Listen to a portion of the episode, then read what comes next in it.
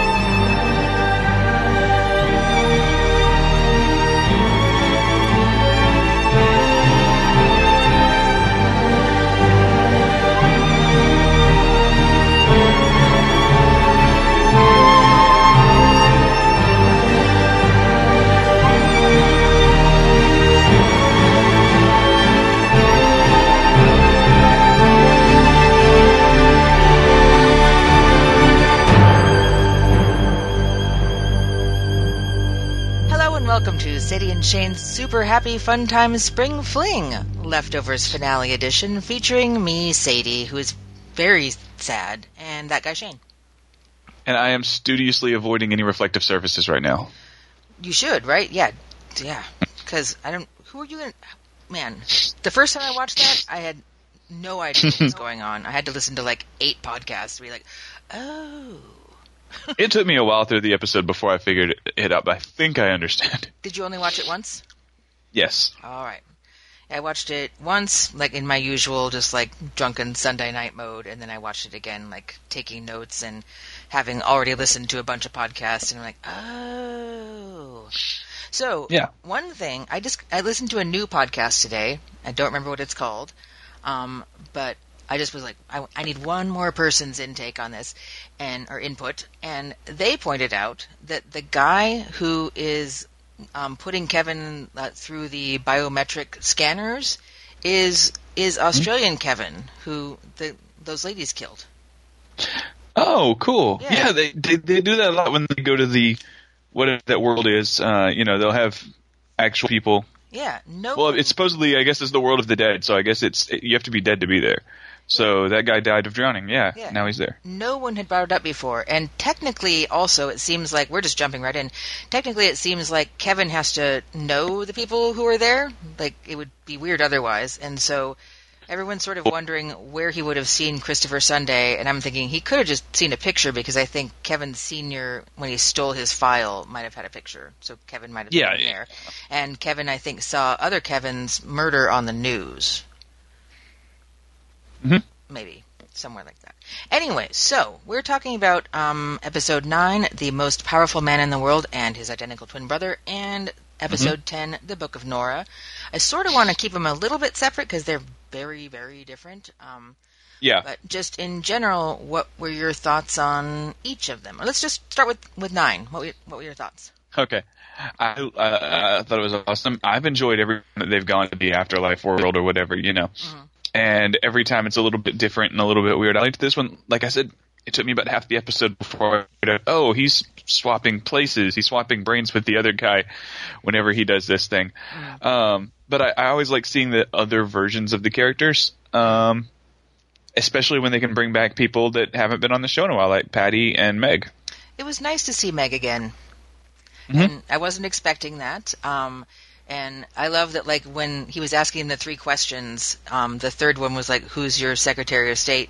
Which would be a really obvious question, not a secret question at all. And it, this is just Yeah. for him to decide. And he's like, um, Patty Levin.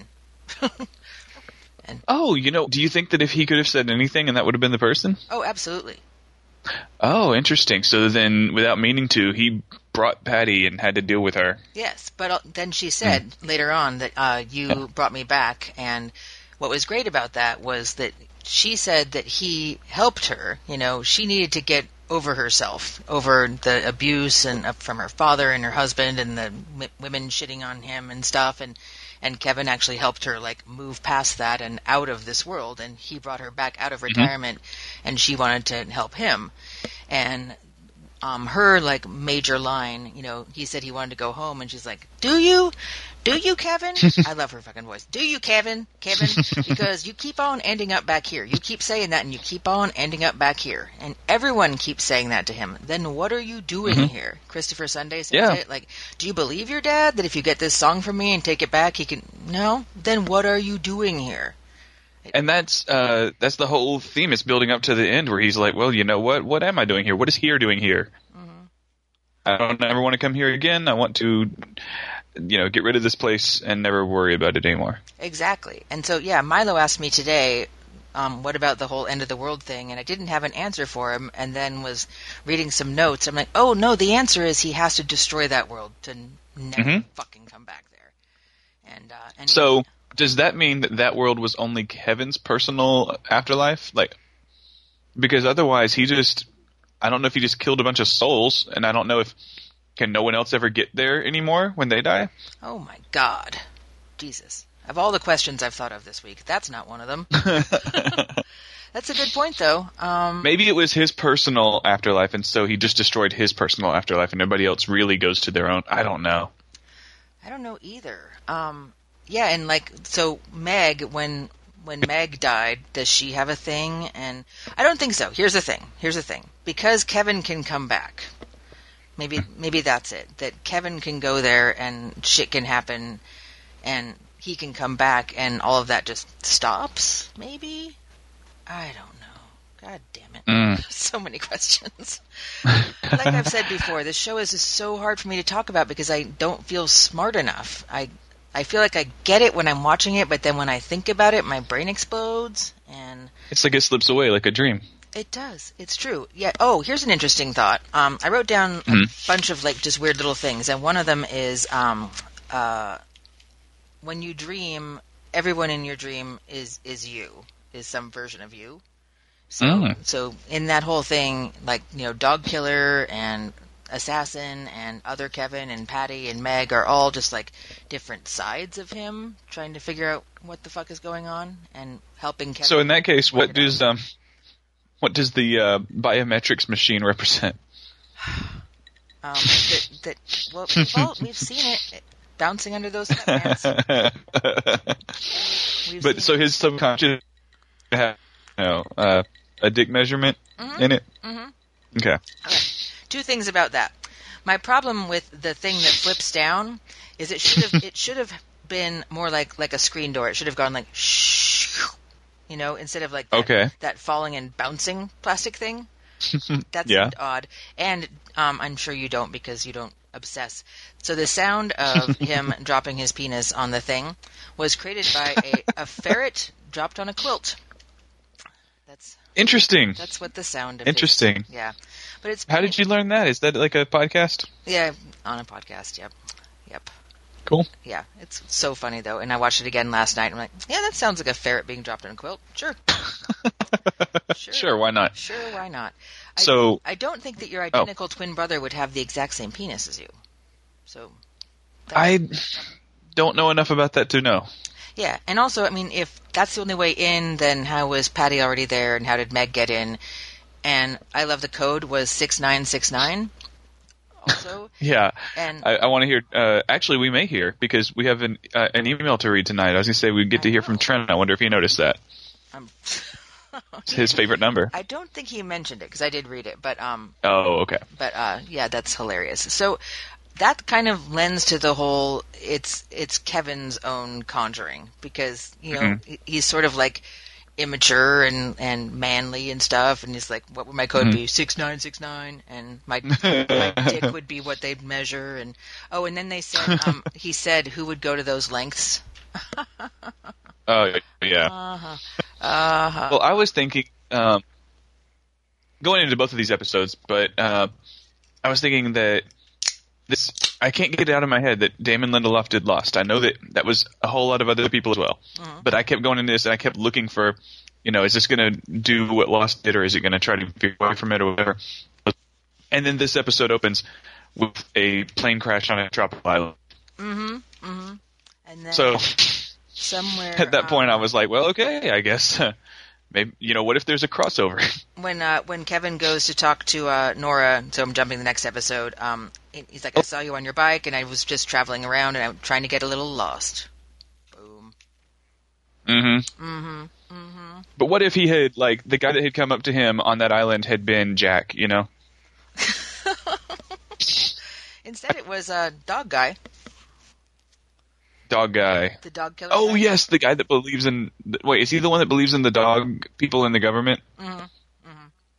Yep. And I recognized his eyes when he came up. I'm like, oh, that's dog guy. I can't remember his fucking name right now. I want to say Carl Mm-mm. Earl or something, but um, I want to say another thing before we start going. Um, Yeah. that uh, someone said on a podcast this week that this show seems to affect people who have like a certain something about them that lends them to have something with this. And whether you've lost someone, those guys who are ex JWs and find interesting things about the spiritualism of it. And I was like, oh my god, when did Joffrey die? And I went back and looked, and yeah, my friend Joffrey died January of the year that this started. So five months before this show started. And I was still com- Oh, wow. completely and totally in the throes of horrific grief when this show started. Wow.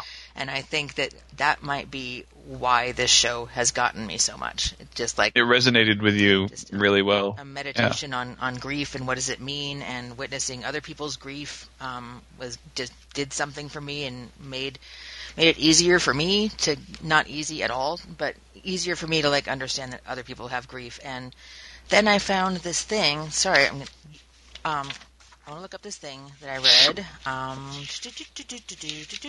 which one was it it was probably oh shoot I'm gonna edit this out. um, oh god damn it, where was it? All right, never mind. I'll find it while we're talking. But it had something to do with Okay. with your grief and how you can say that your grief is worse than someone else's grief, but it's not. Your grief is your grief, and you experience it the way you Entirely experience it individual. and they experience it the way they experience it and you can't ever like like Nora her her grief at losing her family isn't any different than anyone else's grief you're it's all equal really Yep. you know, and the way that you deal with it is the way that you deal with it Hmm? oh man these episodes just blew my shit all right so um, let's sort of like move through that episode um, first of all we got the first season music with the second season Mhm. visuals in the credits and that was pretty cool. I liked that they did that, but hmm I also knew that immediately the last episode was going to bring us back to Let the Mystery Be, which was oh, Yes. so great. It's my favorite. Yeah, it is great. So Kevin and Nora in the tub, that was adorable. hmm Nice uh, cold open. Um, and yeah, she wants. You want me to grow a beard? Yep, yeah. Well, if I'm going to have sex with that abomination, I'm going to dress it up the way I want. yeah. And she wants to be cremated. She's like, "Yep, we'll burn you up real good." um, it was nice to hear Lily crying in the background, and and that is such a cool thing too. When Yes, he's like, definitely. "I'll go check on her." Like, no, she'll calm down. Just wait. And it's true. That happens. Just you just wait. So uh, yeah, so then uh, the credits and Grace's house, and they all wake up, and lots of swearing by Kevin Senior. That dude, Yeah. he can't he, he can't go a sentence without the f bomb. Like she fucking drugged him. Well- us. He's lived a long, hard life, that Kevin. he has. I know his face looks like a map of Australia. Um, and Kevin is gone and just um, seesawed himself, which is pretty risky. Really, you might want to have people watching. Uh, remember, always have a suicide buddy. Have what? I said, remember, always have a suicide buddy. You glitched out again. I'm sorry. A suicide. I said, it, it's not funny, but suicide buddy. Uh, Oh, he yeah. needed to have somebody with him. Yeah. Exactly. Exactly. um, so let's see. Lori talked him out of it, but no. Oh yeah, okay. And then his horse is here, and then, then they look outside, and there he is. But he knows what to do, and and he's like, I need to find your people, and your kids' names are this. I need to go to this guy and find this, and I need to tell Evie I love her. Let this thing go. Boom. Mhm. And uh, then the beach thing, dog guy, Dog guy. dog guy. You're right. Yeah, the beach thing. It could have been. It totally could have been the other's lost. The other's island. Those guys. Um, is that your face up there? Yeah. So then, oh, no reflective surfaces. And like, what are those? My sunglasses. Bam, bam, bam. Dang, that guy's he's obsessed with reflective surfaces. And I love that this show just like doesn't bother to like tell you why. it's like, Yeah, well, not at first, but you get to find out why. yeah, it's like just just roll with it. Just Mhm. yeah, that's how they found. So, if Kevin is an international assassin making who knows how much James Bond money, why does he live in a shack? You think he just likes living in a shack by the ocean? Maybe he's just on vacation. Oh, maybe I don't know. that works too. I don't know. I didn't know if you were anything into that. No. Ah, Shane, you're glitching out really bad. I want to start this call. Do you want me to call you back? yes, I'm gonna stop and yeah. Um, should I restart? Have you restarted recently? Um, I mean, we've just been talking for the last twenty minutes. I haven't done anything. But did you restart before we started talking? Oh no, you want me to do that? Yeah, would you? Because yeah, you're really blah, blah, blah, blah, blah, a lot. okay, hold on. I'll call you back. All right, bye. Bye.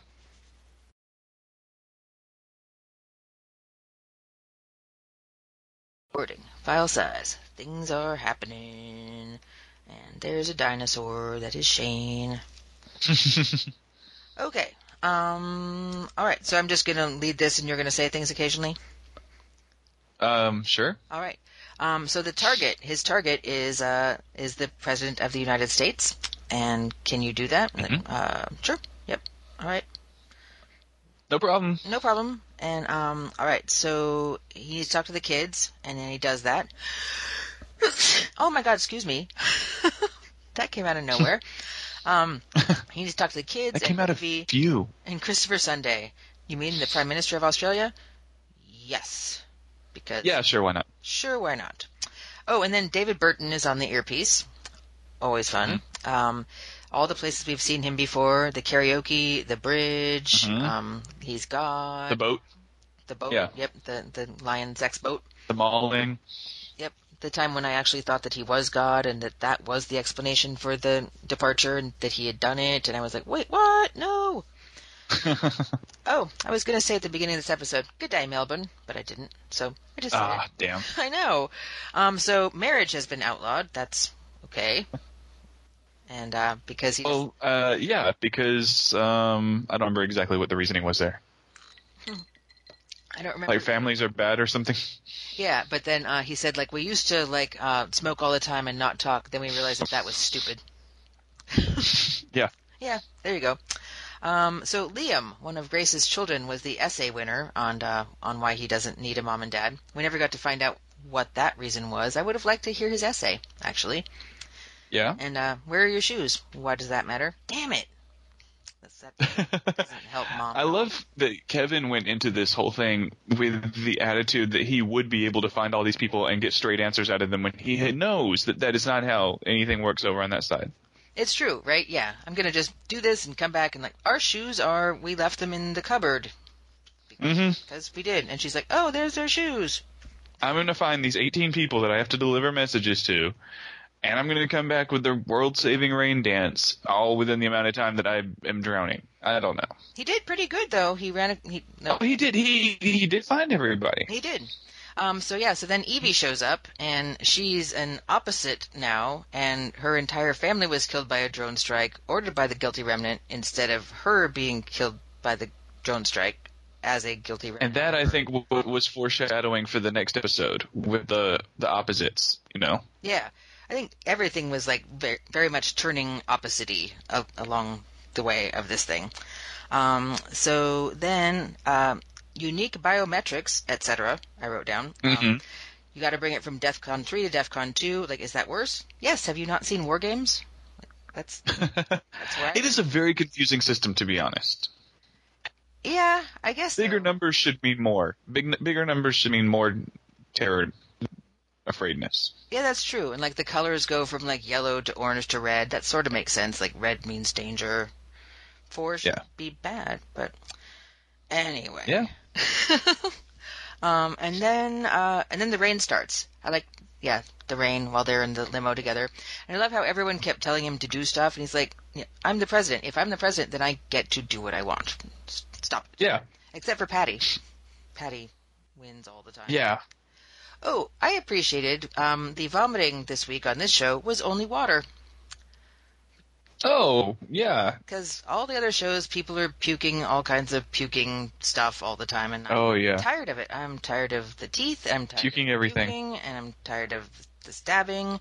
Um, however, this episode did have a person bleeding out on the floor, as did Fargo Mm-hmm. with uh, Ray ble- bleeding out. You're gonna have issues with this week's Twin Peaks. I'm sure that I will. I'm sure that I will. Um, what was my other thing? There was another one. Um, oh, I, um, House of Cards. Uh, that uh, spoiler alert: someone poisoned someone, and then Fargo also had the, the poisoning thing. Like, Stop! Stop! Stop! Shows! Stop! A couple years ago, Twin Peaks had all of the Gargonzomba puking. Yeah. Uh huh. I know. Yeah. And then what's his name on Fargo? Ugh. Mm-hmm. Let's see. So they brought him out too early because everything is flooding, and uh, he was just with Evie, and the kids don't know what happened to their shoes, and uh, so let's just move up to the tub if I'm going to do. I like that. That's just the end of that for for that lady. Is like, look, your kids don't know about their shoes. Okay. Moving on. Moving on. Yep, I know. Because what did I, I'm kind of I want to know now. God damn it! But I guess I need to let the mystery be. Ah, nice. I'm going to say that like nine times tonight. Uh, so, uh, Senior has to hold him down. And he said he would do it if he could, but he can't. And, um, and then again, down we go. Um, oh, the secret questions were good. What was your pet as a child? Didn't have one. Mom was allergic. Favorite movie? Godfather. Long pause. Part two. Two. Thank you. And who is your Secretary of State? Long pause. Patty Levin? Because I mean, seriously, he would know, right? So it's not a secret question. It, Yeah. It could have been Laura, Lori. It could have been Nora. It could have been Meg. It could have been anyone at that point. But but there she is again in the Situation Room. My favorite lady in her fucking voice. Um, they never explained. She says, uh, "Here's the nuclear football," and he's like, "Well, what's in that one?" Never mind about that. Okay, yeah. And just another thing, just like put that on the shelf, and we will never know. Um, Ukrainian. I wonder if there's a lot of people saying things like that in the current administration. Yeah. What does this button do? Don't worry about that, Mr. President. Yeah, this one gets you a Coca Cola. That's the only one Mm-hmm. you need to worry about. This one, this one puts you nine eye. This that yeah, this one makes you not tweet things. Oh no, that button doesn't work. What? Sorry, you glitched out. I just said nope. You're right. Button doesn't work. Yep, nope. Um, sorry, my notes are crazy chicken scratching. Um, he needs to It's talk, okay. he needs to talk to Christopher Sunday, and then uh, the VP shows up, and it's Meg, looking Yes. with really cute hair. Yeah. Yep. So she um doesn't want to destroy everything because she's found love. And and her her love is God. And then his earpiece says, "Tell her I love her too." that was good. Was like my favorite thing that happened. um do you know what the Fisher protocol is and that it's actually a real thing? I mean, it's not a real thing, but it was suggested once.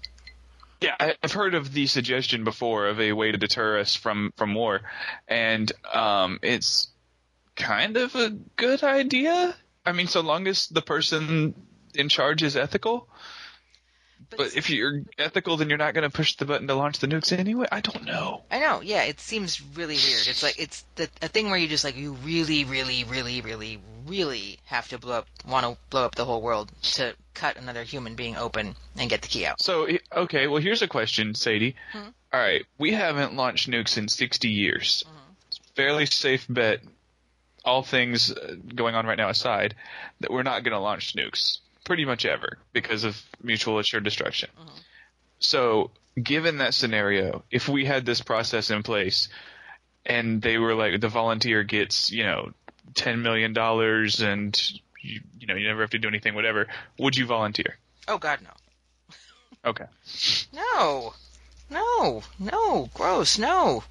I, I, I don't want to get cut open as as my way of dying. But I said we've we're never gonna never gonna happen. well, wait. So what's my incentive for doing it? Uh, let's say ten million in a year. Oh yeah, then okay, yeah, sure. Okay. But wait, does Trump have access to cutting me open? Because that guy's insane. So He does if he wants to launch the nukes, but I, I you're still only like like a probably only a forty percent chance he ever does it. forty's pretty big. um. Oh, so we didn't even mention like. So how did how did he get there? What what did he look in that was reflective that he ended up there? Just a shard of glass. Oh, that's right. Okay, so then he grabs Patty's glasses and looks in those, and boom, turns into the other Kevin. Mm-hmm. Mm-hmm. Thoughts? No. I mean, I don't know what to say. I mean, yeah, that's he does that a few times in the episode. Um, it's weird. I don't know why. I think it it feels like it was just written in as a way to to have him be duality or something for him there to be two of him, and then well, how's he gonna communicate? And then they came up with this idea with reflections. It's all really cool, and I enjoyed it, but I don't know how much I have to say about it. All right. Um, I'm wondering what happens to. So eventually we do get both Kevins together. Are both Kevins active at all times? Like, so when the one looks in the glass and turns into the other one, what's the other one doing? Was my giant question. That is a big question. Yeah, um, I have no idea. All right, because eventually they ended up together. Um, Yeah. Let's see. Uh, okay, and then uh, six nine six nine. Oh yeah, the agent on Meg was the agent on the inside that uh, let, Yes. let him in, and what was her purpose? To oh yeah, to get him. Oh yeah, because Patty and other Kevin were going to destroy the world, and she wanted. She was the one essentially who had hired Kevin Garvey to stop that from happening because she loved God. I think I. It's really, it's really like you pull a thread and the whole thing comes apart. But uh, I think that sounds right so far. Yeah. Okay, and then he shoots her. Well, like you do. like you do, you know. Yeah, fuck that girl. Um, comms room. He goes to talk to Christopher Sunday. Um, and let's see. I wrote, has he seen him before, which we discussed earlier. Whether he, him being in that world, is someone he's seen before. And so, the big question is, like, does this stuff really happen? Does uh, I don't know. I mean, it's all. It's all dead people, but it's like you said, it's all dead people Kevin at least knows of. Um, I don't, and you know, my problem with it, if if it was, if this is a real place that everybody is going to, is that by the end of the episode it doesn't exist anymore, and that's going to affect everybody. So I'm hoping that that's not right. Um, I hope that this is all Kevin centric for whatever reason.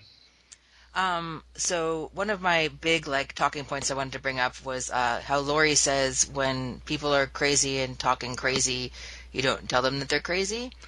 What if like most of the people on this show are just shitballs nuts and like every, Then what's the point?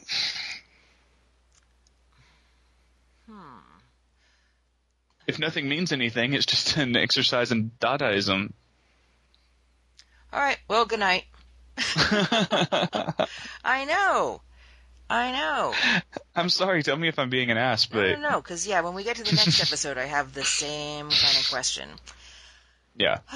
I'm very confused about this. I think this was this space that he goes to was a space that only he went to because it was where he worked things out for himself in his brain. yes, It's almost like lucid dreaming. Yeah, which is Um, Milo actually said that today when I was listening to a podcast. He said lucid dreaming. Like, pretty smart kid. Yeah, like he can guide where he goes to, and, and everybody in there's somebody he knows. Um, I think that's the the theory that makes the most sense.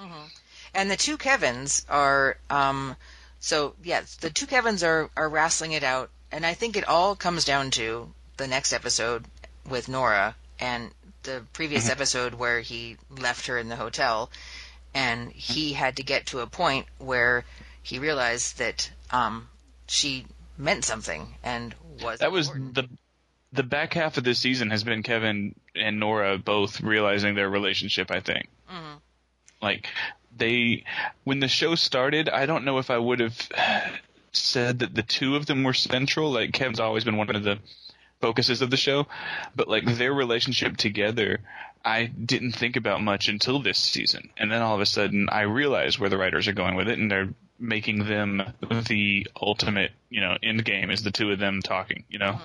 Well, and each season has ended with the two of them in a good place, and each Mm-hmm. season has also ended with Nora speaking the last words. So, the first, Oh, I didn't know that. yes, the first season, um, I forget what what was going on, but Kevin and Jill come back to the house, and Tommy has dropped off Holy Wayne's baby, and Nora's standing there holding it, and she says, "Look what I found." Which is also the last line of the book. The second season, he's been off doing the weird shit, getting shot by John and stuff, and and John hates him. But then they walk back to their house together, and he says, "Well," John says, "What if no one's home?" And Kevin says, "Well, then come over here," which was beautiful. And then he walks inside, and Nora says, "You're home." And then there's a mm-hmm. beautiful scene of everyone And being there, everybody smiles. and everyone smiles, and yeah, I've always felt like it was leading towards towards them being Yeah. together. And have have we talked about the book that I'm reading the book on the podcast? No, no. Um, so interesting. Uh, so Matt is not her brother, um, and, but he is a. oh yeah, you had mentioned that. I think. Yeah, he is a priest, and he is doing the thing where he's like bringing the flyers around and telling off people who like, you know, this wasn't the rapture because this guy was this and this guy was this, and um, and then she has a sister who does have kids, which is weird, and um, Matt has an ex-wife with kids, so that um, Ke- Kevin is the mayor, not the police chief. Um, but they did in just in the book go to a dance, um, uh, like Christmas or no, like a mixer, like a singles mixer thing, and danced all night together. So coming back to the Christmas dance that they danced together in the show. But that's as far as I am, which is not very far. And then my audiobook expired, so I have to get it again. Oh, okay. right. Um, so then he smashes the screen where he's talking to Christopher Sunday, and I think he sort of does that inadvertently, and then like, oops, reflection, boom, Yep. back to the other place. I, th- I felt the same way. Yeah. so I keep writing down POTUS in my notes, but I hate it because I feel like it refers to just that guy. Did people say that before? I felt like we always Mm-hmm. Oh just yeah, said yeah. the president. Yeah, it's been a term.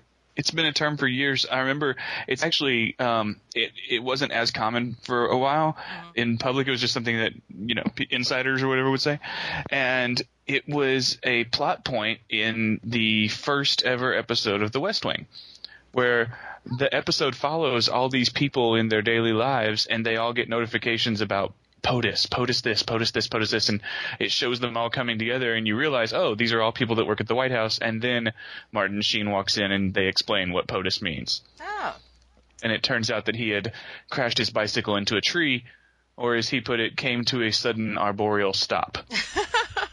that's adorable. Mm-hmm. I was just reading an article the other day about uh, characters who weren't meant to be in shows very much, and apparently Mm-hmm. they didn't really intend for Martin Sheen to be in the show very much. That West Wing. No, they supposed to be didn't. And then he comes in and he comes in and does this righteous speech to this uh, uh, fundamentalist Christian lady, and then all of a sudden, I guess they're like, "Oh shit, he's awesome," and we're gonna have him in every episode. Is that the first episode, the one where he totally goes off on that chick with all the quotes? Yeah, because that was one of the subplots was that they were. Um, Somebody had said something on TV against the anti-Christian league or something. I don't even know. Yeah. That's a great, great, great speech. I'm still watching that show. I'm still slowly barreling through West Wing. Love it, love it. It's good. It's a good one. Yeah, I fucking love and Janney. Mm.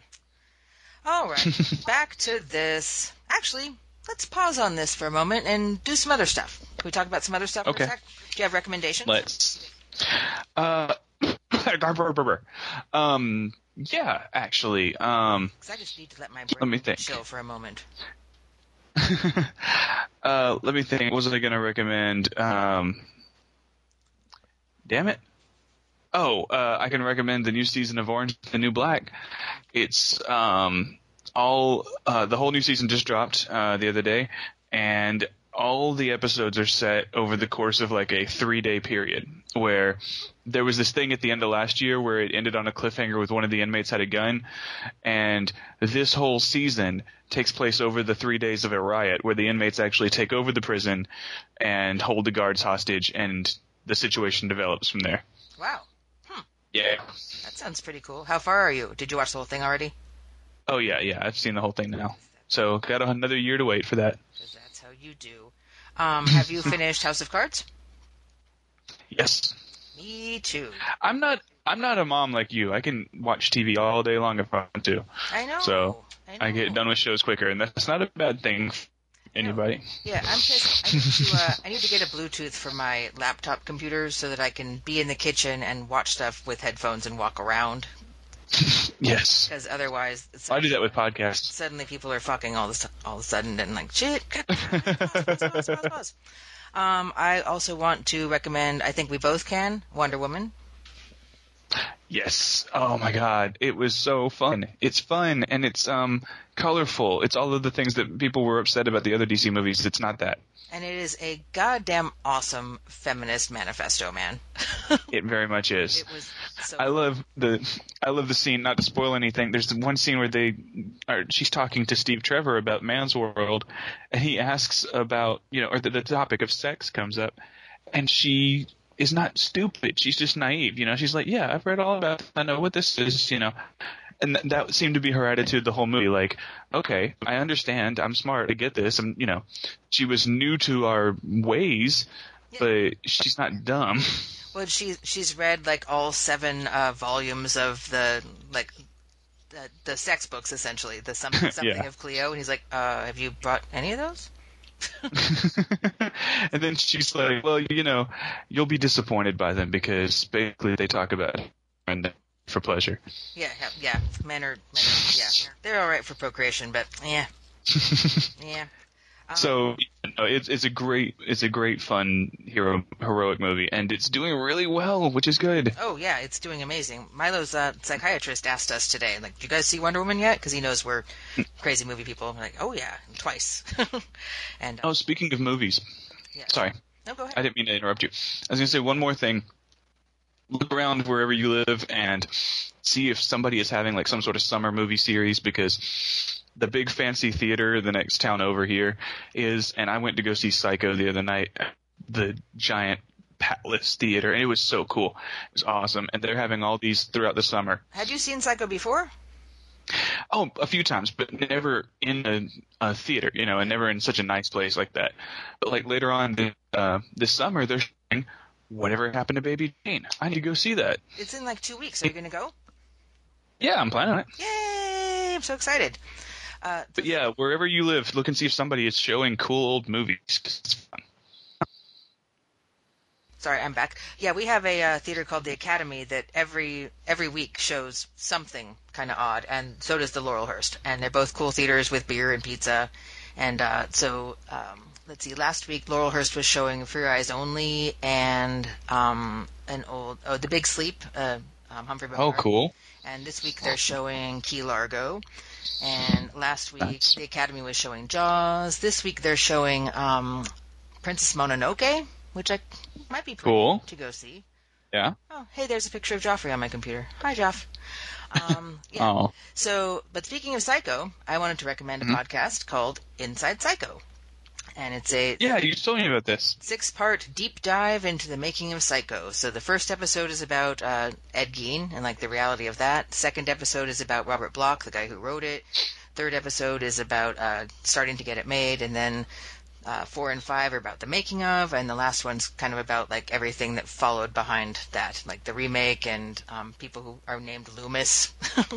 Which is funny because like the um, the doctor in Halloween, his name is Sam Loomis Oh yeah. um, Billy Loomis in the Scream movies and his mom. Mhm. Uh, yeah, how it just influenced like everything, everything. It's um, it's got really cool production um, with like cool music and sound effects and stuff. It's a little bit overwrought at times, but um, but yeah, it's a really good like three hour listen. I listened to it all in one day. It was super. Okay.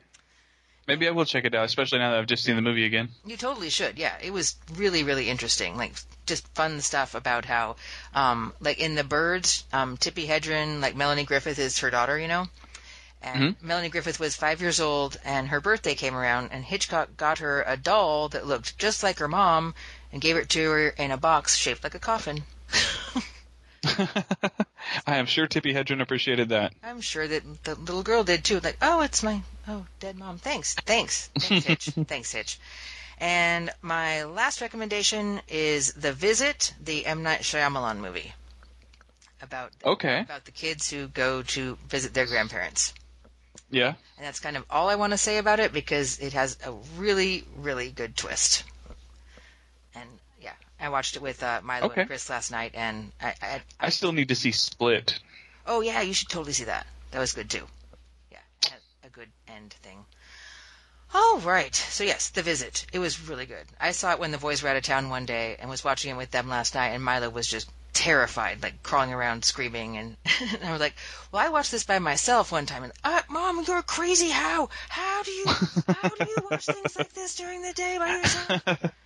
And uh, Oh. yeah, and then he tried to talk me into a sleepover last night. I'm like, "Nope, you can do this. You can do it. You can sleep on and he did. Good. Now he's afraid of grandmas. All right, so back to it. Let's see. So then invokes the Fisher Protocol, and then I didn't write it down, but that whole uh, book part that he read was really, really beautiful. All sort of culminating in the fact that he's a big fraidy cat, and he should stop being a fraidy cat and go ahead and accept the love. yeah. And then, uh, and then he cuts other Kevin open, and he said, "We fucked up with Nora," and then uh, Yeah. That's a great realization to have when you're stabbing yourself and that was super getting the launch codes. That was super gross, Yeah. man. It was like all reaching up in there and shit. And It reminded me of a uh, Saw movie. have you seen those? Do you like those? Oh yeah. Um, I mean, oh, uh, complicated. I don't love them. They're not, you know, great cinema, but they're fun, and I don't mind the gory. I I, I like the the. It, they're interesting to me sometimes because of the way that they do the murders and stuff. But uh, yeah, I watched every one of them. I saw them all in the theaters. Hmm. And there's a new one coming out this year, and uh, probably gonna. I was thinking about doing a Trent style uh, 24 hour marathon of all the movies before I go to this one. Wow. Hmm. Yeah, Milo asked me about them last night while, while we were watching The Visit, and I was like, no, those are torture porn and not my thing. And I'm like, do you know what that means? He's like, I know both of those words. I don't know what that means. and yeah, it's just like violence for violence's sake in a way, and yeah. But I mean, they have some of the movies have more of a message than some of the other ones. Like uh, Part Six was really good because it was like dealing with this guy that was cheating people out of insurance, so it was being topical and stuff. But uh, for the most part, yeah, it's kind of just um, have fun watching people get. Yeah. And I like that about the Final Destination movies, but that's not a person. These are all just random Yeah. random acts of stuff that happens and that's what I like about them is except that that's also sort of horrifying and I will never go in a tanning bed and like dentist, please don't leave me alone in here. No, don't do that. But and yeah, They'll never use a uh, uh, escape ladder thing. the escape ladder thing? Oh yeah. What is it? The what is the outside thing called? Fire escape, fire escape. the fire escape. Yeah, Yeah. It got um, Also- from the eyeball. Never take an elevator, never take a shower, never use a knife. Um Never stick your hand down into the, the, the food processor. I mean, not food processor, food thing in your sink. Don't do it. um, disposal is the word Disposal, yeah, you're looking for. Yeah, never. that. Essentially, don't ever do anything. hmm Well, on, no, you can do stuff as long as you haven't cheated death. If you've cheated death, then don't do anything, ever, Mhm. ever, ever. But anyway, I fucking love those movies. That one where the guy gets his Oh. guts ripped out from the bottom of the pool. The other thing, I'm, um, I'm sorry to keep defending this thing that I know you like, but the other thing about the Saw movies is that it does tell one long story over the course of the seven movies. Like they actually have some of this happened before, and it, it, the there's a story of this guy that does this, and you know okay. what happened to him and everything, and then some of the characters that show up in one movie a few off and come back for another one, that sort of thing. All right. That's interesting. Yeah. All right. I still say don't watch it if you don't like people dying very bloody. Yeah, no, not not so much. Um, yeah, I like the Scream movies except for three because it's stupid. Because you have two killers, you have two killers, you have one killer. Wait, one what? Fuck you. Well, not the one killer part, but the, the thing about Scream Three that was stupid was just the I don't know the movie itself. I didn't like it very much. Yeah, it could have been great. Fucking Patrick Warburton was in Felt it, and Parker fake as hell. Parker Posey as the other chick, and I I loved Hmm. that stuff. But then and Carrie Fisher is also in that movie, so I mean, I liked four because four was basically a remake of one. I loved four. Four was fucking awesome. Hmm. Four was fucking awesome. All right, moving on. You. Um, there was some more podcast. what? The leftovers. Are we going to talk about the leftovers some more? Yes, yes. Sorry, you're you're glitching really bad. I'm so sorry. All right, I'm so um, no. It's cool. It's just sometimes when I glitch and then you're waiting for it to. You're waiting for me to talk and I'm waiting for you. And I thought maybe she. You know. Anyway. Yes. All right. So uh, Kevin wakes up in the church, and uh, Dad's on top of the house, and hmm and Because somebody's always on top of the house in the show. it's true. Yes, all the way back to um, episode one of this season with the woman in white and the big, the great disappointment, and I think that was a lovely bookend because for Kevin, this was the great Kevin Senior. This was the great disappointment. Mhm. It's like, yeah, it rained really hard. It rained really, really hard, but hmm Yep. Not yeah, he didn't need But- songs, and what has he been doing for the last four years if he didn't need to be collecting these songs to stop the Great Flood? That must be very disappointing. I think the point is that he did something because he felt like it was needed to be done. You know. Yeah. Uh, part of the show has been people doing what they need to do for themselves to feel like they're doing the right thing or helping. I don't know. No, Uh, like I think of, sorry, I was gonna say I think of like the business of lying to people that you're talking to their dead loved ones. You know, they're doing that to make people feel better, not to make money. I think that everybody in their own way is trying to make this world better. it's true. Um, yeah, I wonder like why John used to be such a fucking asshole and used to like he burned that guy's house down for being that way, and then he. John is a very weird, conflicty character. Yeah. I've never really gotten him. Well, I think he was um, he was mad and angry at that point, just uh, uh, out of frustration at, at things. But I think that being, I think Laurie is what he needed. You know, and she helped him out and calmed him down. I've seen that happen with people where they're not pleasant to be around, and they meet the right person. I'm not saying that that's the answer to anybody that's you know not a cool person, but sometimes it works that way, and they can become better. Oh, this is this is absolutely me. I used to be Oh yeah. a really, really angry person. Wow, I never, I literally never would have guessed that. Right? I know, right? Yeah. Isn't that funny? I don't mean that sarcastically. No, but yeah, I um, I just I, I didn't like a lot of things, and then I married the wrong person, and I was fucking miserable, and so I have lots of friends now who like because I worked at this place for a very long time where I met Chris, and they're like, yeah, I used to be afraid of you, and I'm like, no, I can totally see that, like I, I totally understand. I just would. f- Not not fly off the handle, but I always had like a look on my face, and even most of my life growing up, I always had some look on my face that was off-putting. And then I met Chris, and Chris You had a resting bitch face? yeah, completely. And also, I didn't. I don't see very well, so I squint a lot, and it makes me look like I'm mad. Yeah. Discovering that I need glasses really helped. Um, but Chris totally, totally, totally saved my life and made me a Oh. happy person. And like I've never had. Yeah, just like going back and all these people, I'm like, I'm so sorry that you thought I was mean, and but the good part about that is, with all those people who came through that and we're good friends now, they all realize that I am literally incapable of pretending to like someone or pretending to be nice. So if I'm nice to you, I actually, You're very sincere. I actually really, really like you. And my friend Tanya was like, Yeah, I used to think that you were totally fakey till I realized you don't fake. Nope. Yep, I don't. It's true. Um, and I think that's another thing that this show gets to me too is like mine and Chris's relationship took a long time and like getting through each other's divorces, going through this whole period where he was like, I don't want to be in a relationship, and I think he went through a Kevin thing. Was like I can like be a loner and be you know live in my own house by myself, or I can actually let this chick fucking love me. hmm And then he decided to actually. And let it worked out really great for y'all. It really did. Yay! 11 year anniversary. Woo! Don't do the math. Our kid is 12. um, so yeah, so I won't uh, tell anyone, and it's okay. Thanks. Um, so it was raining so hard, um, got scared, and um, so he came up there, and then Kevin goes, "Okay," and he's like not ready to come down, and then he says, "Now what?" Boom. That's a great line. It is. It is. And then my next note was that other stuff about the other Kevin.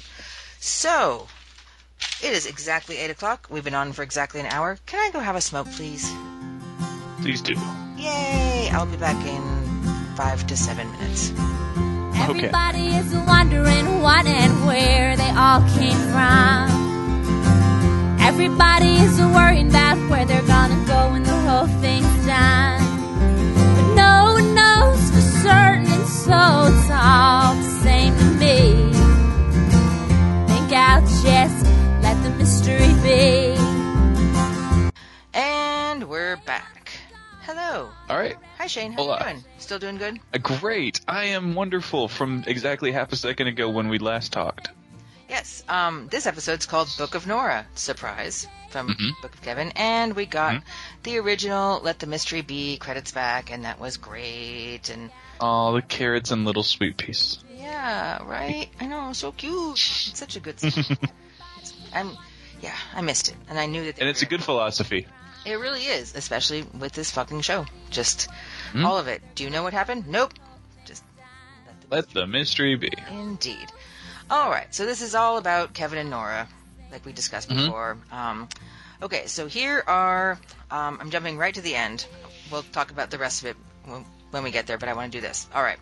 The choices are um, one, this is Nora's story to Kevin. One, it really happened. And Mhm. um, this does not explain the departure because people are like, well, she just explained the departure. They said they were never going to tell us what happened. It doesn't. It still doesn't tell us Mm. how that happened. I guess. or- Okay, you're right. It doesn't explain what happened, but it does explain where everybody went to. but where? To another Earth, or we went to this Earth. Whatever. Like, yeah, where? Like, the people still exist. yeah. Can you can you find directions to that place? No. Yes. Yes, you can. Oh, get in the mission. Yeah, it involves yeah getting in a giant clear ball and basically you know having liquid poured over you like you're in that movie The Abyss and you, but you're not supposed to breathe it in. I thought it looked like a Terminator ball, like the, the when they all come out in the Yeah. little circle. Um, Well, especially when you can't wear clothes or anything. yeah. So yeah, we got to see naked Nora. But I mean, that just brings up the Terminator connection, you know? What, Terminator? Because in the Terminator movies, you can't you can't time travel with clothes on. Yeah, you can't. And you apparently. That's what I'm saying. They were doing that because of that. Yeah. Yeah. But um, yeah. So I I feel like so the first time I watched it, and before I listened to anything else, and it took me like several days, I just felt like she was totally telling the truth. It made sense to me. I feel like that too. But you sound like you've changed your mind since then. I nope, because I've decided to let the mystery be, and I it's it's purposely ambiguous. The whole thing is so. I think uh, the other option. What is the other option that But she got into that machine and then it didn't work and then she just said, "Well, I'm never talking to anybody again and I'm going to live here on this farm in Australia." she well she said stop. She she said when and everything went away. I think she said that's the other option is that she said stop. They pulled her out. She told Matt, "Don't tell anyone where I am." She's been in contact with Laurie, who we'll get to that. We'll get there. That um, I just feel like um all right, and if it really she's happened. just, and that she's just lying. Her story to Kevin is she's just lying.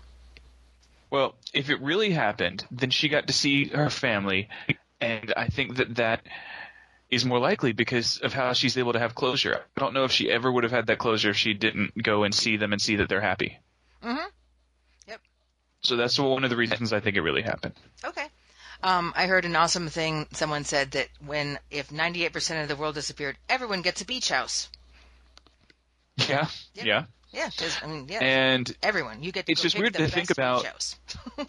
I, I was thinking about how most, uh, you know, big sci-fi concept stuff like this, when something like this happens, we follow the other world. We follow the world where 98% of the people are gone and they have to survive, you know? Like um, fucking the Uh, stand. this, It, it reminds me Yeah, of the stand yeah. a little bit.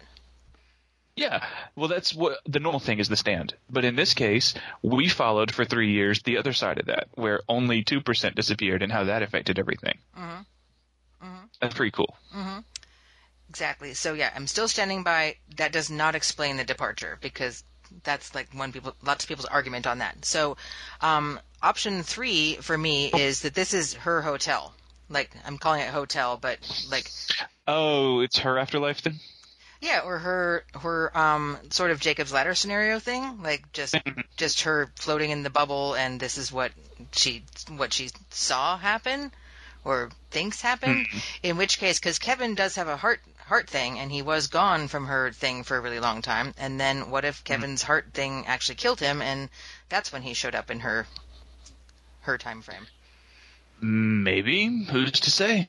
Like zero people anywhere else said that. That's my own personal thing, but I think it it works in a certain way. I just uh, I want it to be that it's actually true that she went there and saw her family and decided to come home. Although the only thing about that is I don't know because could she have possibly not said hi to her kids? Do you think? I don't I don't know. So I understand saying, okay, you're happy you have this new woman in your life, whatever, but maybe I'll move in next door and I can still be mom, you know. Yeah. So I'm sorry, I actually did not watch the last like four or five minutes today because I just couldn't fucking take it again. Um, did she, Yeah. I thought she knocked on the door. Didn't she knock on the door, or did she just see them from? Oh, I the way I remembered it, she just saw them and didn't try to approach them. Once she realized what was up, Um, that they had made a life or whatever. yeah. With the so did the uh, the Oh, and something I read today online. Sorry, somebody online pointed out that in their world, that her family was very lucky because they only lost one person. yeah. In our world, she was always considered very unlucky because she lost three. It's true. Yeah, and it'd be really sad for them if they found out that um, there was this alternate universe where she had lost all of them. That'd be sad for them. Did It would be. the um did the preschool teacher depart also, or is this a whole new mom that they have? Um, Oh no, she didn't. I assume that. Okay. She didn't because um because Nora used to go and stare at the at the preschool kids, and the woman would see her occasionally and like scutter off. Yeah, I think this is a different woman.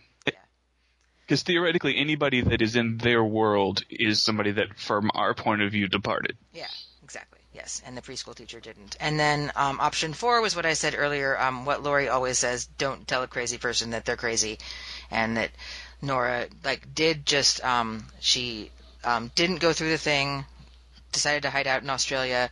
She's maybe been telling herself that this could have been what happened, and she just believes it, and she feels it in her heart the way that that she feels it. And then when she tells the story to Kevin and he says, I believe you, that he's taking a cue from Laurie, like just run with what she says and believe her. Because if that's what she needs to believe and I want to be with her, then I believe her. And the same way that like if he tells her about the hotel, she's gonna believe him.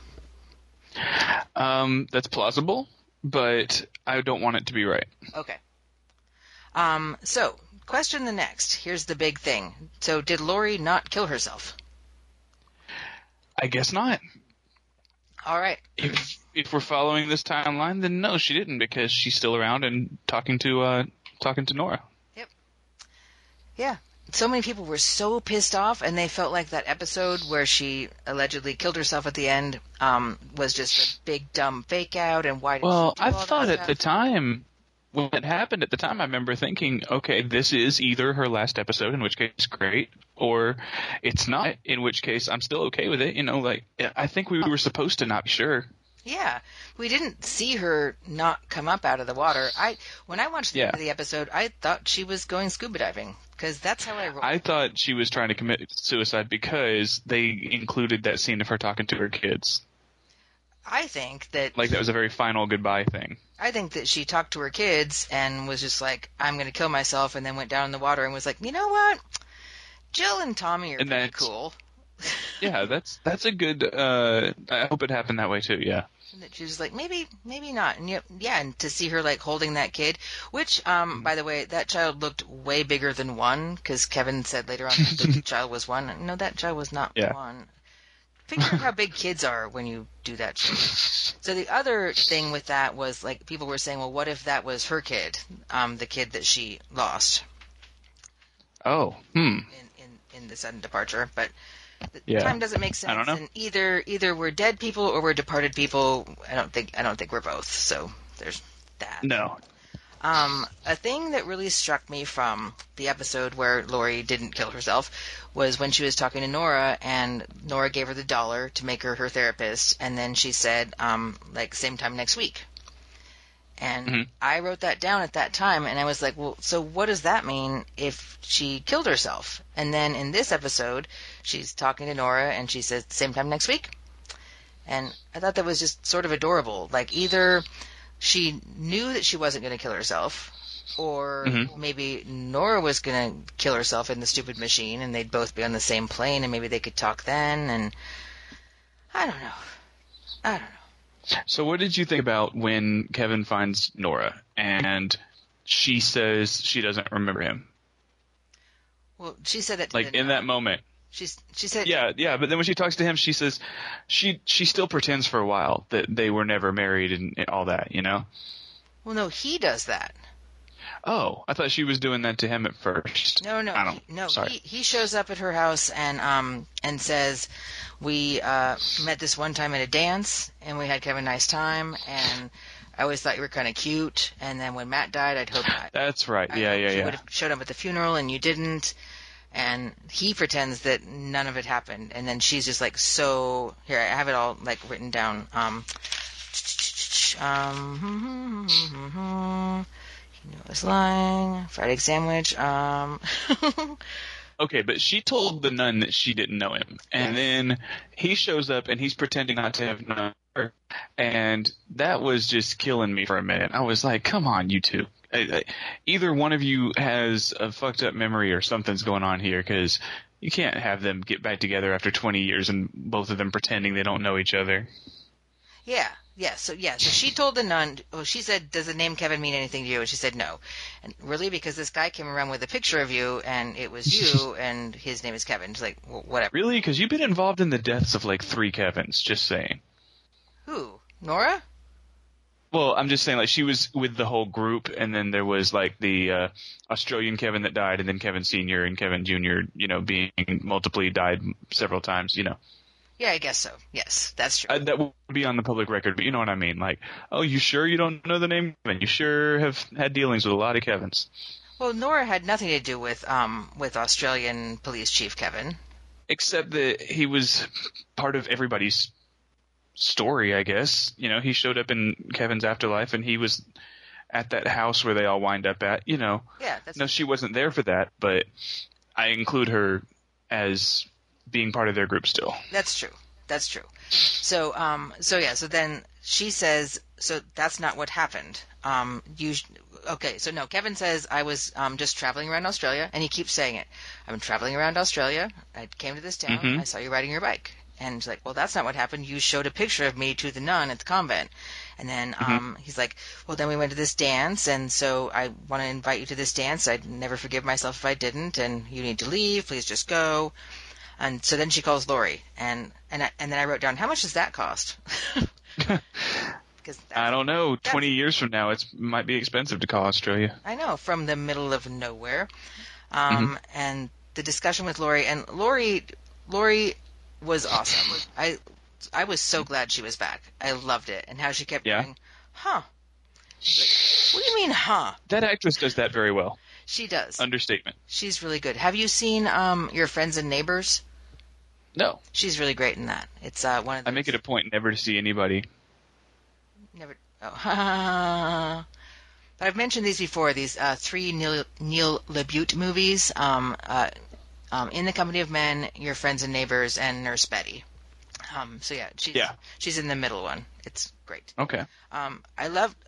I so another thing that like made me feel like um, this was sort of uh, Nora's hotel, and somehow she could call out of it was she said, "I don't talk to you about the people here, and I don't tell you about the people here."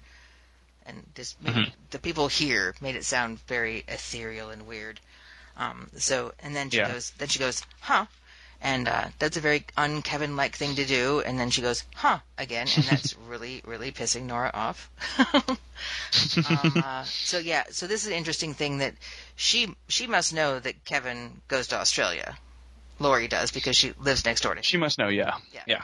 but she's never told Nora, and that rightly so. And she doesn't tell Kevin where she is, and rightly so because she's her therapist because she gave her a dollar.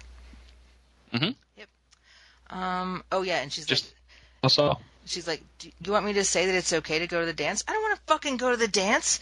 Like, well, okay, then why did you call me? It's it's just so cute. She's she's just so fun. I, she's always really mm-hmm. good to people that way. It's like, so why did you call me then? Yeah, she's very practical. Mhm. And she's just got a kind of a lovely, quiet, quiet beauty about her, and she mm-hmm. seems very content hanging out with Jill's daughter Penelope. So cute. Mm-hmm. Um, and then she says, Penelope. then she's right. and then she says, same time next week, and they hang up. Cute. No, because this is the last episode. There won't be another next week.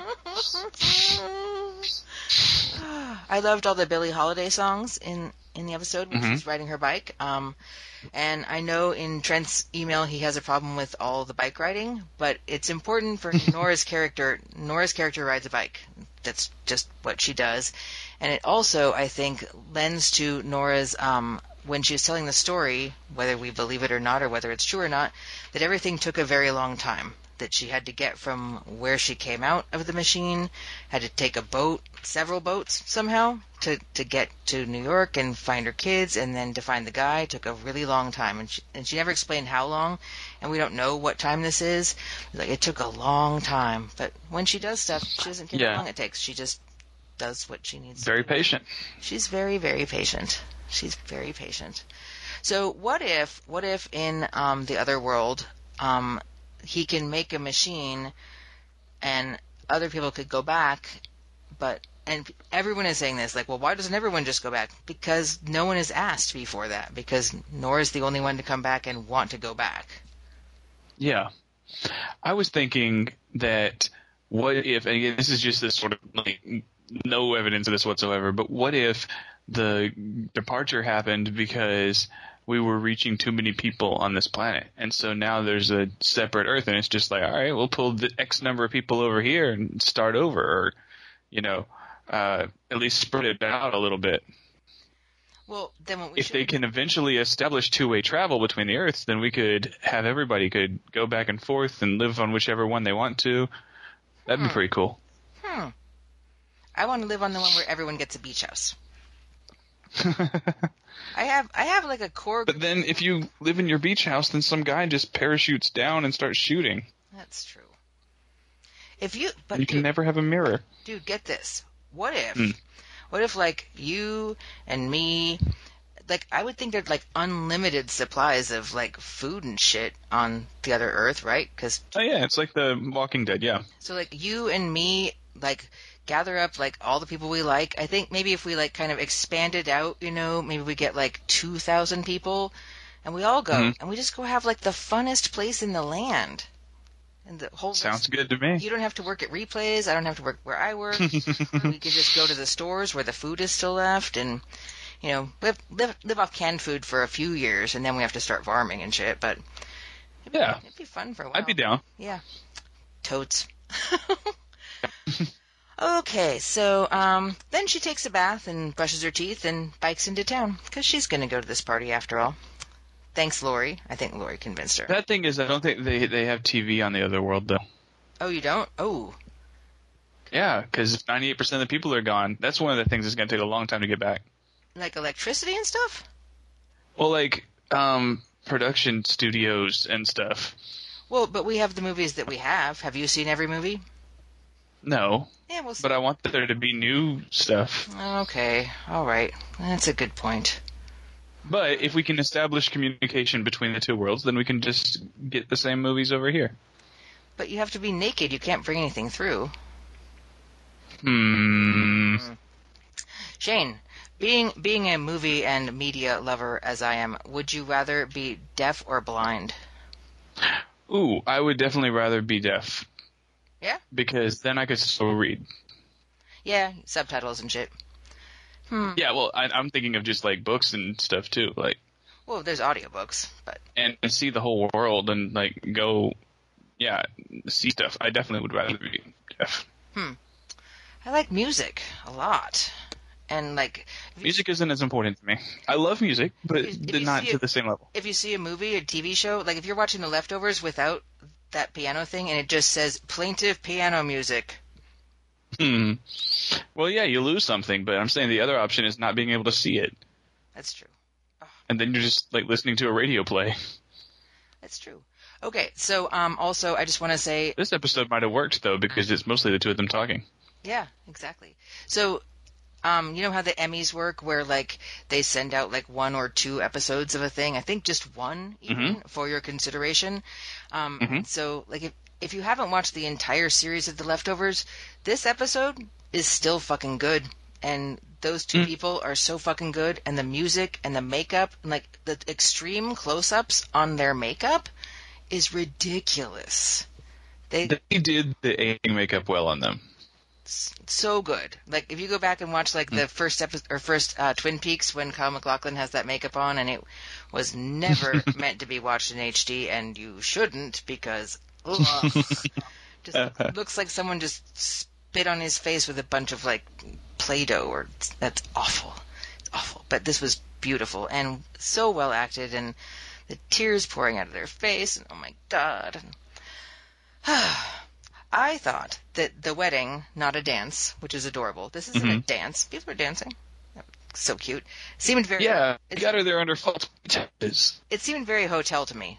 It just seemed like Yeah, a weird. I could see that. A weird party, and that Mhm. pregnant girl was so adorable. And um, yeah, the uh, the beads thing, like that's actually like a, a Jewish ceremony thing. Which uh, Mhm. now Fargo again with Jewish ceremonies. Damn you shows. But yeah, you do actually like put beads on a goat and send the goat off into the world to take your sins away. Yeah, I'd heard of that. That's the origin of the word uh, scapegoat. And then and then she did a Sisyphus thing too, trying to get up that hill over and over and over. Although, I have to say that um, that goat would have had way more beads on it than it had Beads. Oh, when yeah. it got caught in the fence. yeah. Well, it had dropped some because that's what caused her to crash. Okay, well, I just saw that uh, when it was at the fence, it had like three necklaces on it. I'm like, come on, more people had sense than that. Yeah, but I think what happened was it was maybe shaking its head along the way because there were a bunch on the ground, and that's what her tire got caught up in. So Oh, I didn't catch that. Okay. yeah, maybe it had been dumping them for a while. Um, let's see, courthouse. Oh yeah, so then she's telling this like the story of how they actually like met and courthouse, and we were getting divorced, and I invited you to Miami, and I love that they like shot to the thing, and when she said Miami, it was like a drunk history where the old Nora said Miami while she said Miami, and he said that I definitely would have gone because I love Miami, but Mhm. no, he didn't, and that was like it was so adorable. He's like, no, I have I have a daughter. Fuck your daughter. is what she said. Yeah. I love the first season. Oh, question. What's your favorite season? Uh huh. Um. Well, uh, it, between it's between two and three, I think. Um, I liked last year a whole lot. Yeah. I I might say that. I might say season two. Okay. I'm going to say season one. Okay. I think just because I was getting to know these characters and getting to love them so much, and um and guest guest is just Well, I love um, weird shit, you know that, and I love concept episodes. And so season two was when we first go to the hotel, and then I was like, oh, this show suddenly means something completely different to me. that episode is seriously amazing, and I I Mhm. think it um I, I'm still guest is still my favorite episode. Like season Which one is guest? Remind me. It's when um when Nora goes to the convention of the employees of the sudden departure or Department of Sudden Departure, and then the person steals her identity, so she gets a guest name tag. Yes, yes, yes, yes. I remember, I remember now. Yeah, and then she goes to that party with a bunch of people, and they're like guest, guest, guest, guest, and the guy who makes the the bodies that you can make look like you, and yeah, he's amazing, and he's the guy who played uh, uh Kato Kaelin in um the um, American Crime Story. Oh, okay. It was when I saw him, I'm like, who the fuck is that? It made me crazy because he had like long hair and no shirt. And like, oh, it's that guy. I just love that episode. I've watched it like nine fucking times. But then after that, I can tell. after that, my second favorite episode is definitely International Assassin. Yes. Season two is amazing. It was just so fun watching that one. yeah, I really miss Erica. I wish Erica had been a presence this this season. Yeah, uh, I, maybe the actress's uh, schedule just didn't work out. Well, she was yeah, she was on American Crime, so there was that. But um, Yeah. so yeah, someone said the other day that like it was like the ultimate.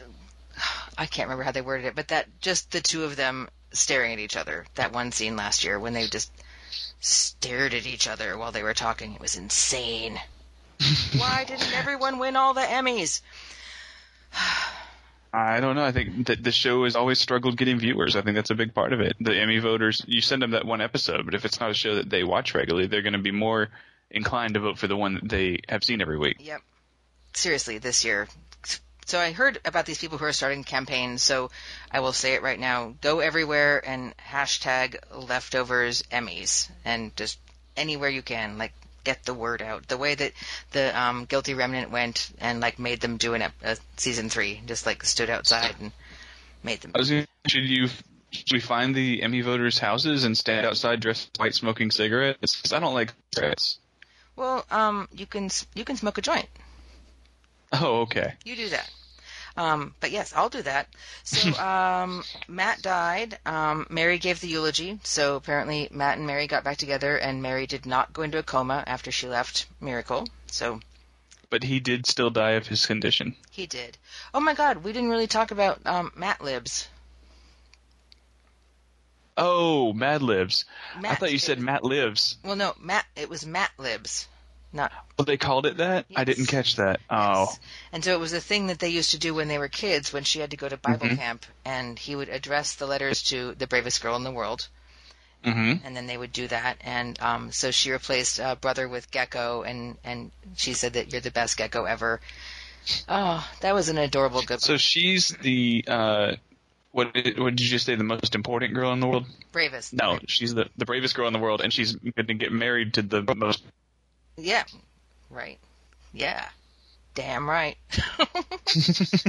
um, but yeah. Oh, so this was cute. At the dance, she says, "How are um, Jill and Tom?" And he's like, "You remember my kids' names?" That's sort of creepy, but um, because he's still yeah, he's it. still doing that thing, which, oh, that bothered me.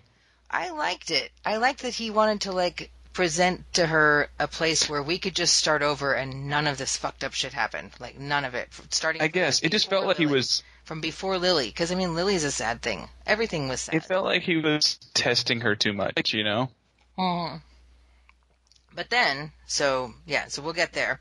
Um, not married, still. Oh, still holding a candle for you. Yeah, she asked if he'd ever remarried. And I've Mhm. always heard it um, carrying a torch, but holding a candle, okay. Yeah, I've heard of that too. And then uh, she asked how his dad is, and um, he's 91. He must be immortal, runs in the family. Yeah. Haha. He's not immortal because he had a heart attack, scar, and the scar is the same as the uh, Fisher Protocol scar. Of course, it's- it was in his heart. Um, let's see. What does all this mean? Okay, all that. Then the stuff about the wedding. I kind of skipped over the wedding part because whatever. I don't care about those people. um, Taco Bell's Canon is an interesting music choice because it's, Yeah. um, you play it at weddings, you play it at funerals, you play it at commencements. So it's like all sorts of like the moments in life is when you All the milestones. all the milestones. And there we go. Um, someone said, oh, when they were getting married, the guy said, "You're my sun and stars." Isn't that um, from Game of Thrones? I don't know. I think so. It's sun and stars, and and the other one is my moon and whatever. But, ah, those guys. I can't wait for that. Oh my god. All right. Um, let's see. Oh, a mistake is fucking up. A sin is knowing you're doing something wrong. Yes, I I definitely see the difference there. That's a good concept. I like it. Mhm. Um. Oh, the goat. There was a goat, and then the goat in season two, like, got sacrificed in Miracle. That's weird. And then that same year when we were podcasting on that, there was a goat in like True Detective and on Fargo, I think. Yeah, we keep finding these themes between all of these prestige TV shows. Fucking weird. um, that Otis Redding song was ridiculous. Dreams to Remember. I've never heard that song before, and that I didn't recognize it. No. was beautiful though. And yeah, oh, God, I could barely even fucking look at it. um, so she leaves, and uh, because what he says is not true, and she like can't can't do it. Um, she doesn't want to play this game anymore, I guess, and she goes home, and the birds didn't come home. So then she goes to the convent, and the nun has some guy sneaking out of her window. which was a nice touch, I thought. yeah, it was weird because um 'cause Kevin said or she said earlier that Kevin could tell that she was lying, and then she lies to Nora and it's like you're not a good liar, none. And, and why don't you just? The Nun Who Couldn't Lie. That sounds like a spy novel. Did you know they're doing a remake? You probably told me of um Murder on the Ori- Orient Express. yes, uh, I'm a huge Agatha Christie fan, so I'm very excited for it. Fucking everyone is in that thing. Mm-hmm. I The last time they did it, was an all-star cast too. Yeah. I haven't seen the preview myself, but I heard on another podcast that they had seen the preview, and I'm like, oh my god, Shane's gonna die. Yeah, the trailer for it really cool, but a lot of it is basically just showing off everybody that's going to be in it. Yeah, it's like this person and this person and this person, Mhm. and then it has that sound that goes boom. Yeah, I don't like the way that they use the music in the trailer, but it's still a great trailer. Okay. Um, so she takes the goat home. That's adorable. Um, Mhm. after she does her myth of Sisyphus pushing up the hill thing. Um, and then the goat's eating the messages, which is adorable. She's like, eat these, dummy. and then, and then, so here we come to the big thing, and I'm not going to cry while I talk about it. Kevin comes striding up with purpose, um, and Mhm. just, like couldn't handle how they left it in the hotel, and that's why I like spent every single one of my um, vacations for the last however long it's been coming and just looking for you, and yeah, and there you that was were. amazing. And he's like, and there you were, and just, Mhm. and he lied to her because he just wanted to erase it all and have another chance, and and then her and her voice, she has the best fucking voice. He's like, you want some tea? That was amazing. That that was a great line when he shows up and he tells her about how he's been coming there every year looking for her. Although I do understandably if neither one of them was on whatever the 20 years from now Facebook is. I just feel like you could probably find somebody pretty easily, but I don't know. I don't think she'd be jumping on Facebook if she's in hiding Why is she in hiding? because she doesn't want. I think that she wanted Matt to tell the story that she went through the thing and that she's gone. Yeah. because she i think she was so devastated by what kevin said to her and you know that like then you should go be with them that she took that at face value and yeah i don't know Yeah, you're right. I was just being sarcastic a little bit, but her her face it was very sweet.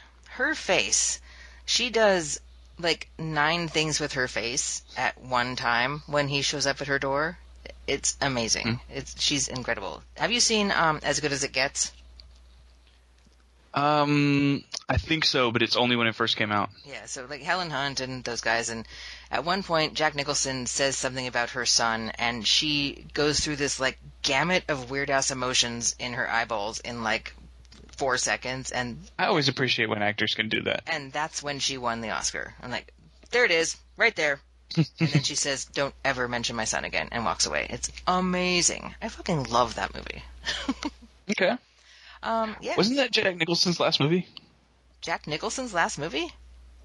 Yeah, he was in that, and then I don't remember him being in anything else ever again. Jack Nicholson? Isn't he in that? Yeah, but he's been in lots of things since then. Okay, for some reason I feel like he's been retired for a long time, and that, that was the movie that did it. Hmm. No, he's like I think the um Departed is after that, isn't it? Oh yeah, okay, I forgot he was in The Departed. The Departed. Yeah, which is very good. It is very good. I love Andy Scorsese though. Yeah.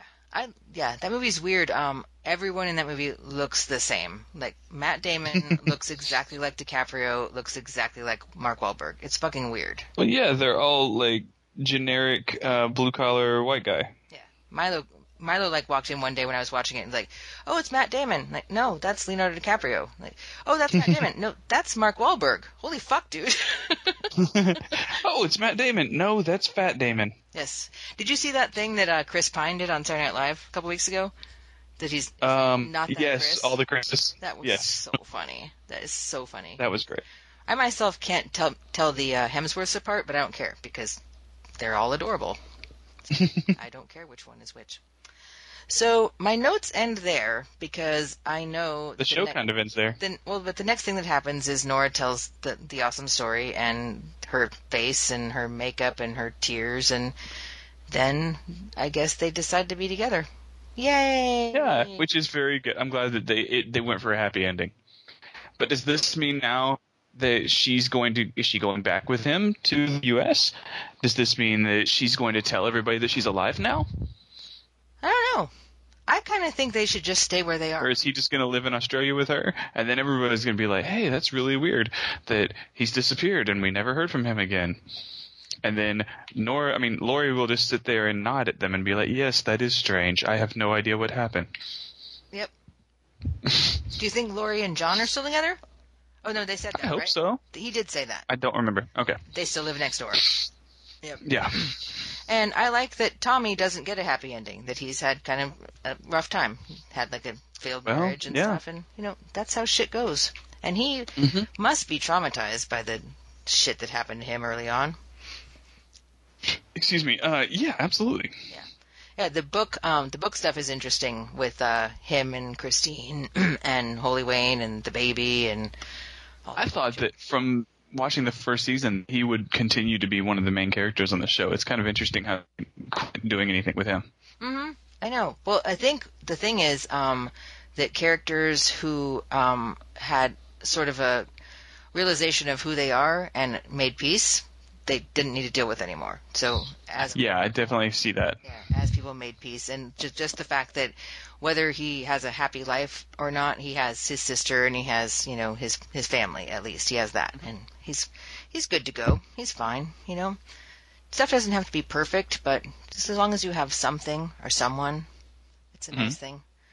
Oh, okay, I loved that show beyond all reason. It Aw. it just touched me in crazy ways. Um, we need to read an email from from. I know it's so strange to have an email on this podcast, but I'm It excited. So, um, yeah, if anyone's listening to this, if you want to send us an email for uh, Fargo, or we'll probably be, keep going with Twin Peaks, we'll eventually do something about American Gods, and you know, Um, or if you just want to write in about the end of this show, we'll still read it. we totally will on another show. Um, Gmail. So yeah, some stranger wrote us. I don't know who this guy is. I don't know. It's weird because Some loser. It's weird because the guy who wrote us is like the same name on the email that I'm like loading right now. Huh, weird. All right. Interesting. Leftovers for nail. Or um what was it on uh Breaking Bad? F- Oh, uh, Felana, right? Felina, because of the song, Felina, that's right. Um so let's see, I'll read part of it. and also because meth, blood, and tears, or whatever. Crystal Blue Persuasion. Mm-hmm. um, I'm going to read part of it, then you can, because this is long. Okay, I'm Oh. following along. Okay. Hi, everybody. I'm sorry. Hey, everybody. My name is Trent. First time, long time. Ha. Right, so, Hi, Trent. hi, Trent. So, listeners, um, Trent is um, also part of the Baltic Effect, and we do a Better Call Saul podcast that we record on Wen- Wednesdays. And uh, yeah, so you can write into this same place if you're interested.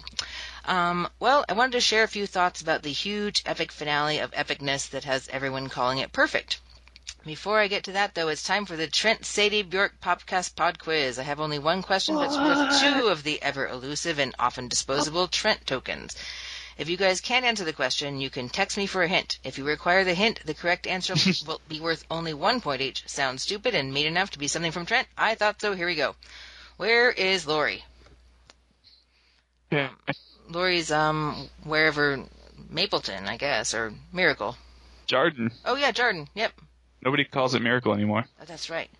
Yeah, Trent. So, hmm. You should while I read, you Trent you Trent text.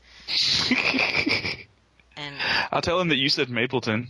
no no I didn't. I, I can't no. yes, you did. I did, but I but then I knew. But then I fixed it. We talked about it. yeah, you're right. We both said Jarden. Okay. All right, you do that. Good luck with that. If mm-hmm. you already know the answer and have already talked that to death, I'm very sorry, and you can just move on to my usual blowhard thoughts on this episode. So, everyone has said this finale was perfect. I want to say that I definitely liked it very much. I think that a lot of us compare this to the unmitigated dumpster fire that was the Lost finale, so the fact that this was actually cohesive and well acted makes us all want to jump for joy. I have to say, though, that perfect it was not. There were lots of things and Ooh. stuff that was totally unnecessary that out Stuff and things? Stuff and things. I know. He, he spelled it th- I with things with an I. I'm not sure That's weird. what he means by that, but that padded out this episode. I don't need the heavy-handed symbolism of Nora climbing a muddy hill to become the scapegoat for everyone's sins just to have her throw gross mud and goat blood beads on her paper towels. I mean, geez, yuck. throw a little Purell on them or something. We get it. She's super Bumsville and she was Matt's sister. Fine, okay. if we don't have have let's see, if we don't have that, then we don't need her bicycle wreck, and if we don't have her bicycle wreck, then we don't need 15 laborious shots of her riding her bike to and fro. Sidebar though, about the time that I had thought, if I have to watch one more bicycle shot, I will, and then she went ass over tea kettles. It's clear that someone up there is listening, and I'm talking to you, oh holy Kevin, who died for our sins, part of the Red Seas, and brings Christmas gifts to the good girls and boys. Right, did you hmm. text him already? I did text him. All right, you take over. Okay. Says, what was amazing about this episode is that it was mostly Nora and Kevin. Those two and their ridiculous relationship is one of the main reasons I've been into this show. Cheers. This episode was, yes, cheers. This episode was really sweet and had some surprisingly funny moments. Well, a funny Aussie wedding at least. Also, we found out that Nora went to see the others, and even though it was just a short story, it was still more interesting than when they met the others on Lost. Hmm. Now that I've come full circle, it's time for my thoughts on the show in general. As the show was coming to an end, I was thinking back to when I first started watching this show. I was crashing at my parents' house for a couple of weeks before I moved up here to Wisco. I left my friends and my family behind to start a new life. I didn't do it to get away from them. There isn't a day that goes by that I don't miss one of them and love them very much. I just, I left because it was time for me to start the life that I knew was waiting for me. And there it is. Just as this show is coming to an end, not only do I think back on what, um, on what all the show has gone through, but I think about my life in these last three years. Nora has explained why she started the new life she did. Kevin says he believes her. I mean, really, he should just be saying, I told you so, because she never believed that he was a Jesus Christ style living dead girl. Hmm. Hands are being held, tears are flowing, subtle piano is cued, and an audible sniffle comes out of my face. That was all swiftly followed by me yelling, I'm not crying, you're sh- crying, shut up. Hmm. this show has been one of the craziest shows I've ever seen, and it was bookended beautifully. Now we must all move on to the new things that come up and look forward to all the places we will go. Thank you, Dr. Seuss. Now, has anyone seen my plastic bags and duct tape? Until our next moving picture periodical infatuation, Trent. That's very sweet, Trent. I liked that email. Thank you, Trent. Yeah, as as I was reading your email, That was really like heartfelt. Yeah, I was thinking about my thing and and how this show like just like got me through got me through some stuff and just I'm not a spiritual person. I'm, well, I'm, I am a spiritual person, but I'm not a religious person. This show just like had something that was, you know, it wasn't forced down my throat. I didn't have to believe it. No one was making me believe it. No one was telling me it was right or wrong. It just made me feel shit. I want to comment real quick on something I've said before about this show, which uh, he brought up a little bit here, their weird relationship. I love how this show deals with relationships and how they don't have that trope of uh, hiding secrets from each other because they don't believe the other one will accept it or whatever. They sit down and fucking tell each other, yeah, I kill myself sometimes, you know? They sit down and have conversations like adults, and sometimes it doesn't work out like it didn't a couple episodes but ago. But for the most part, people on this show have goddamn conversations and figure the plot out, which is great. It's true. Yeah, I can't remember when it was that And they support each other. Yeah, absolutely. When was it after like she caught him like um, smothering himself that she's like, I used to hire hookers to come over to my house and shoot me. mm-hmm. Just like, let's be honest about this shit. Like, if we care about And then she works with him. She's like, "Look, uh, look, I'm going to handcuff you to the bed, but this is just the thing we got to do right now." You know. Mm-hmm. exactly. But yeah, I like um, all the relationships on this show. I think everyone was super honest. Like that moment I mentioned earlier, like after John had shot Kevin and was really pissed at Kevin, and they go home during the riots, and he's like, "What if no one's here? Then come to my house." You know, just mm-hmm. like accept your neighbors and do what you need to do to be a part of a community. I think the community is a giant message of this show. Be it the guilty remnant, be it your family, be it your school, you know, be it the Holy Wayne shit. Just find somewhere that you can be and, you know, and try and be happy. Mhm. All right. So, good talk. Um, we will be recording about Fargo on Thursday. Hopefully, I'll get this out tomorrow, so that will make sense when this comes out. that Thursday is coming. To the listener, some Thursday in your past, we will have talked about Fargo. It's true. All right. So until the next time we talk about this, oh, which won't be ever. Until Shane and Aw. I talk again, um, that's Shane Yep. and I'm Sadie, and let the mystery be. Everybody is wondering what and where they all came from. Everybody is worrying about where they're gonna go when the whole thing's done.